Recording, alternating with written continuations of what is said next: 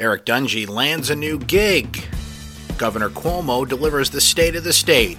Yep, that's Amazon. This is your Syracuse.com flash briefing for Thursday, January 9th, 2020. I'm Brent Axe. Former Syracuse quarterback Eric Dungey has been added to the roster for the Dallas Renegades of the XFL. The move was reported on the league's transaction wire Wednesday.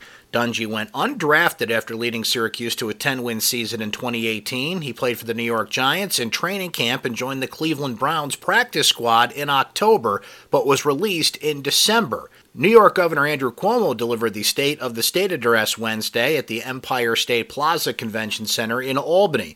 Among the proposals, Cuomo put forth a 40% tax cut for small business, a $3 billion environmental bond act aimed at reducing the risk of floods and restoring wildlife habitat, a tax break for about 4,000 farmers in the state, a comprehensive sick leave law, and an expansion of the low income child tax credit. Syracuse University has agreed to pick up the full cost for Syracuse police officers who manage traffic at Carrier Dome events.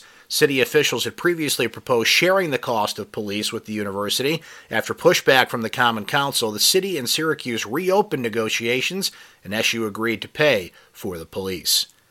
A 112,000 square foot warehouse distribution center proposed in DeWitt is 100% Amazon, according to a logistics expert.